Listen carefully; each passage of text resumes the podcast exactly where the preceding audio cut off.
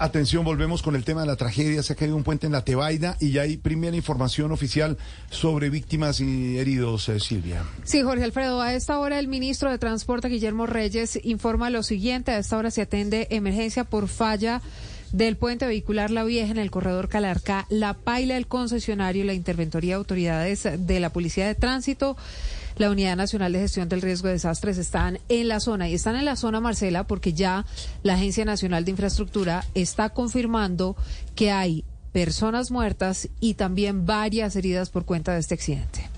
Así es, Silvia. Mire, habló el presidente de la ANI, William Camargo. Dice que se trató de una falla súbita del puente. Hasta el momento, el saldo es el siguiente: 15 personas heridas, dos personas fallecidas. Dentro del puente, en el momento del colapso, estaban tres vehículos de la fuerza pública transportando hombres, municiones y otros elementos.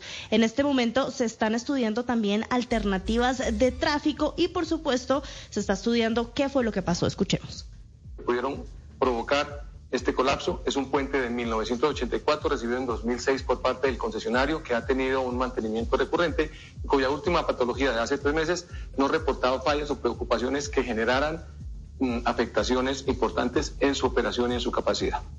La recomendación de las autoridades a los viajeros es que sigan las instrucciones de las autoridades de, de tránsito que contemplen el uso de vías alternas y que mantengan la calma y traten de no acercarse a la zona.